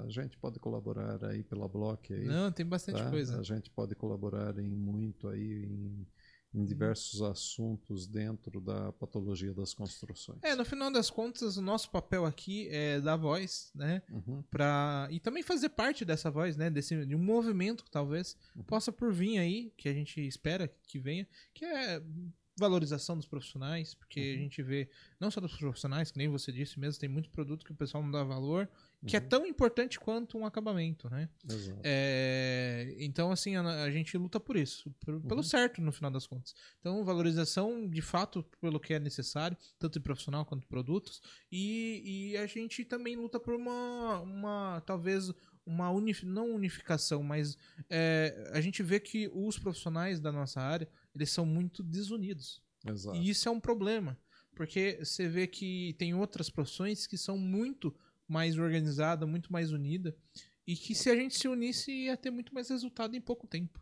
É, nós nos reunimos aí semanalmente, essa equipe de patologistas aí, Uhum. com vídeos aí pelo YouTube e tal, é, sendo feitos, né? Tá online, pô, você olha assim, tem 26 pessoas acompanhando. Não é no Brasil, é no mundo, pô. É. Tá? E as pessoas têm que começar a entender que isso daqui faz parte do futuro. A gente está construindo o futuro agora. Uhum. Porque se as pessoas continuar deixando, a gente vai ver situações graves no futuro. Nunca vai melhorar. Né? Exato. E a, a profissão de patologia sempre vai crescer. Tá? Então você vê assuntos fúteis, você olha assim, tem 26, mas é 26 mil pessoas online. E você vê cientistas aí discutindo patologia das construções, passando conhecimento de alta qualidade, de graça, tem 26 pessoas assistindo. Um país com 220 milhões de habitantes. É, isso é, é degradante. Tá? É. Então, realmente, a área técnica da construção civil, a engenharia, a arquitetura, ela deve se unir realmente para que a gente possa Uhum. ter. Mas assim, são várias coisas que precisam mudar, assim, sinceramente falando. É, a gente tá engatinhando, assim, isso se a gente não tiver nem nascendo ainda, né? De tão. é, de várias situações precárias que você vê é, no Brasil, né? É, o Brasil é, acaba se focando em várias coisas. É, e o que é mais importante não, não tem foco. né? Não tô falando que a construção é mais importante que Uhum. saúde, que é mais importante que educação. Mas nem isso tem uma valorização, se você for ver, né? Começa É. por aí. Na realidade, né, enquanto a gente não mudar o mindset, tá, você não vai ter uma mudança na melhoria da qualidade do ambiente construído. Isso é um, é, isso é um, é um problema. Mas eu digo assim, no final das contas, é, a gente não quer que o, o valor da construção sobre. A gente quer só que cada um tenha o seu valor, né? Exatamente. Porque assim, se tudo começar a andar de uma forma adequada, Uhum. as residências vão durar mais tempo. E o final das contas, qualquer produto, ele é avaliado pela sua durabilidade, não é? Uhum. Um carro, quando você compra, você não pensa em quanto tempo. Até no financiamento, você vai lá, poxa, esse carro aqui eu vou pagar, sei lá, 30 anos, mas ele vai me durar tanto tempo, e no, no tal tempo eu vou poder trocar ali. Um celular, quando você compra, fala, Uhum. ah, eu tô comprando um celular pra durar, sei lá, 3, 4, 5 anos. Agora, na construção, não se pensa, ah, não, pro resto da vida. E não é bem assim. Não. É para o resto da vida, desde que você tenha um manual, você o, é, acompanhe aquilo que está escrito no manual de uso, manutenção e operação Uhum. da obra. É, eu costumo dizer assim, é, pode ser o resto da vida um problema. Tá? Quem quer viver o resto da vida com um problema? É o carro batido, né? Tirou da concessionária, foi na esquina tal, levou a frente do carro debaixo de uma é, debaixo de uma carreta, voltou, montou o carro de novo, pintou, ficou bonitinho, voltei a ter um carro zero. Não, meu amigo. Você voltou a ter um carro enxertado. 80 por hora ele dá uma trepidaçãozinha, 100 por hora ele anda de lado e a 120 cai peça. E o mais interessante disso é que o proprietário de- do imóvel ou do carro, ele nunca vai se sentir seguro. Uhum, Ele vai, ele vai pegar- fazer aquele, né, vai, sei lá, viajar com receio. Exato. É a mesma coisa da casa. Se você tem um problema, você vai ficar com receio pro resto da vida. Ah, será que aquilo ali vai, né, vai ter problema de novo? Você nunca sabe se o problema foi resolvido. E aquilo lá vai te tomando energia vital. É. Tá? Isso é verdade. Então, Bom, tem algum, um- acho que uma outra pergunta aqui. Eu vou Vamos mandar lá. aqui. A gente tá. Já, já libero você. Aguenta vamos aí. lá, vamos lá. Ó, o Sérgio tá aqui, hein? Opa, Sérgio, eu sou, vamos sus- lá. é, sou suspeito em, fa- é, em falar. É, peraí. Mas, está aí um profissional que se dedica há mais de 30 anos à química e à aplicação de produtos para a construção civil. Parabéns ao convidado e ao programa por essa conversa. Ele elogiou os Opa, dois, então. Muito obrigado, gratidão. Sérgio. A gente vira e mexe, eu tô atormentando ele, perguntando as coisas também. aí. É, inclusive, a última vez que eu comprei, eu comprei com ele, aí você foi entregar lá. Eu falei, pronto, agora lascou a minha vida lá. Mas, é, enfim, a gente falou isso em off, não melhor não, não falar Uhum. aqui. Bom, é, o Carlos Romeu aqui também, que já esteve aqui comigo, é, falou que conversa formidável, parabéns. É, Antônio é uma da explanação de tão rica que não deixa dúvida para virar pergunta. Então, ou seja, você tira todas as dúvidas para não virar pergunta. Mas ele pergunta em seguida aqui, ó. Pergunta se ele trabalha ou tem interesse em trabalhar des barra desenvolver um estabilizante de solo. estabilizante de solo. Tem empresas eh, já especializadas né, Uhum. nesse setor, tá? Eh, se ele precisar depois eu posso até Indicar? indicar empresas né, nessa área. Ó, Carlos, depois manda lá no grupo a dúvida lá, que, o- que, que, que o Neves responde lá Com certeza. com os contatos. É, bom, o pessoal, o pessoal é, é um assunto difícil também, né? É, eu vou ser- ser sincero que eu, para mim, é difícil também. É, muitas das perguntas que eu fiz aqui é porque eu não- realmente não tenho muita noção nesse setor. Porque para mim ele é um setor novo, pra ser Uhum. bem sincero. É, não a impermeabilização, mas a patologia em si. Uhum. É, eu vejo que é, hoje é, a gente faz na obra pensando na- muito mais na, na patologia do que antigamente. Uhum. Você vai, ó, você vai fazer dessa maneira porque senão vai dar isso. Uhum. Então, hoje se pensa assim. Mas até pouco tempo atrás, e, assim, eu também eu tenho seis anos de formação. Mas muito que eu já absorvi aqui dentro Uhum. desse programa, ele dá, eu já consigo entender a, a seriedade dos problemas, né? Uhum. E eu acho que nosso papel é isso, afinal das contas, mostrar a seriedade. E, Uhum. é- é, e, o- e o detalhe é que as pessoas é, que não, não querem seguir, não Uhum. é por falta de informação hoje em dia, né? Exato. porque realmente não quer seguir. É uma opção. É uma opção.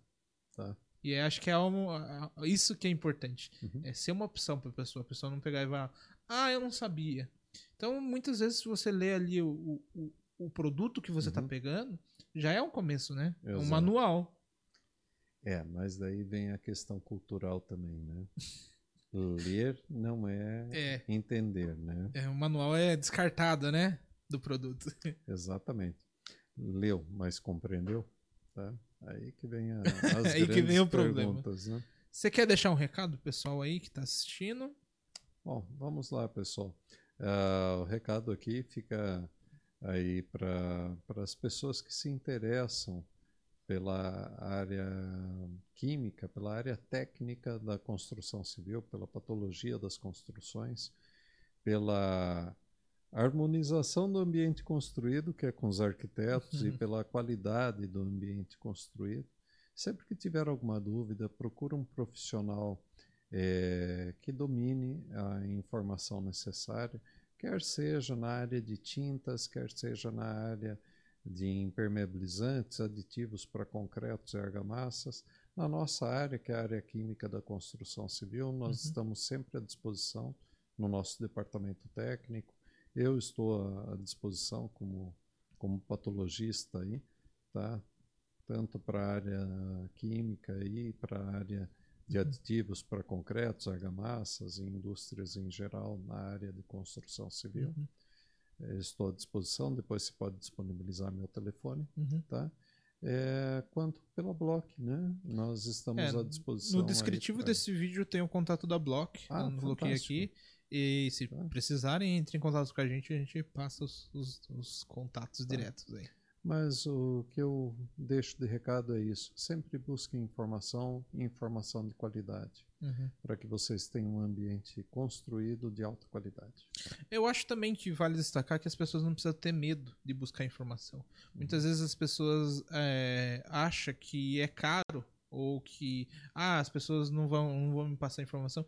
E eu vejo isso o maior erro no, no uhum. final das contas. A gente, na grande maioria, pelo menos, está disposta a ensinar e mostrar, até porque é importante entender como que funciona o produto, uhum. como que funciona todas as etapas, né? Então, e caro não é caro, porque caro é aquela história, você ter que fazer duas vezes depois, né? Exatamente. É, eu tive até uma conversa com o proprietário que, que eu brinquei, né? É, e era uma situação diferente, mas tão séria quanto.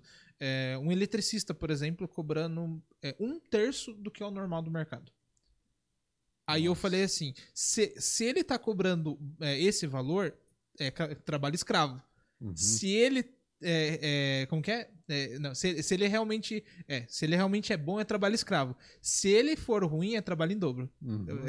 no final das contas é isso. Então ah. assim eu, eu levo isso pro dia a dia mesmo, uhum. porque assim não adianta ir pelo pre preço de tudo. Você precisa ir ver pelo retorno e pela garantia que você vai ter no final das contas. Não existe café de graça. é, exatamente. Então, bom, eu tenho que agradecer novamente por você Gratidão vir. Gratidão aí por é, me receber. Segunda-feira não deve, não deve ser muito fácil estar aqui, né? ah, né? Segunda-feira é quando ocorre tudo em obra. é, exatamente. É por isso que a gente gosta de fazer segunda, porque daí é o uhum. momento de desabafar aqui, entendeu? Exato. Você já ficou estressado o dia inteiro, pessoa vem aqui, aproveita e já solta tudo aqui. É, é de propósito. Ah, mas é bom? Tá. Mas então, muito obrigado. Eu vou passar um recadinho pessoal e a gente já encerra. Bom, okay. para todos que acompanharam até aqui, muito obrigado. Lembrando que esse episódio ele fica disponível para vocês no Spotify e também vai ficar disponível para sempre aqui no YouTube até que o YouTube permita, né? Uhum. Então no Spotify a gente consegue também hoje é um dos primeiros podcasts é um dos é, poucos podcasts no Brasil que é áudio e vídeo. Então uhum. tem muito podcast aí que é só áudio. E a gente está no Spotify, é um dos primeiros do Brasil em áudio e vídeo. Então, se a pessoa quiser ir no Spotify assistir ou, ou ouvir, tanto faz. É, a gente brinca que fala, fala assim: você não quer. Você quer só escutar. É possível. Vai no Spotify. Ah, de repente você está dirigindo, não recomendo que você esteja assistindo um vídeo. Ou você está numa academia, né? Você está uhum. fazendo alguma coisa mais que você não consegue estar tá prestando atenção, você pode nos ouvir. Coloca no Spotify, tá tudo bem. Mas no Spotify liberou a gente a possibilidade de em vídeo também. Então é bem interessante. É, compartilhe o conteúdo lá também. É, hoje a gente é a, a, da construção civil, é um dos podcasts mais visualizados no, no Spotify, no Brasil, inclusive. É, então, pessoal, compartilhe, compartilhe esse vídeo no YouTube. A gente está sempre toda semana, às 8 horas da noite, segunda-feira, fazendo ao vivo aqui no YouTube e no Facebook. E todo o vídeo depois ele tem alguns cortes. que Então, uhum. desse papo que foi longo, a pessoa não tá afim de escutar 100%, uhum. ela pode ir lá no canal de cortes e ver lá um trechinho que, é, que foi interessante desse bate-papo. E ela assiste um, um, trecho. Ah, achou interessante a nossa conversa? Uhum. Pode ir lá pro vídeo completo e ver Fantástico. todo, não perder nada, né? Então, é isso. Grande abraço para vocês, boa noite. Até semana que vem. E fiquem ligados, porque toda semana tem novidade aqui, não é, Thiago? Tem, tem novidade. É, hoje a gente está estreando câmera, semana passada a gente estreou outros equipamentos. E além disso, toda semana tem um convidado diferente e um apresent apresentador diferente. Hoje só estou aqui mesmo, mas foi ótimo o papo. Eu acho que se faltou alguma coisa, eu peço desculpa a todos aí. Bom, tchau, tchau para vocês, um grande abraço, até semana que vem. Falou!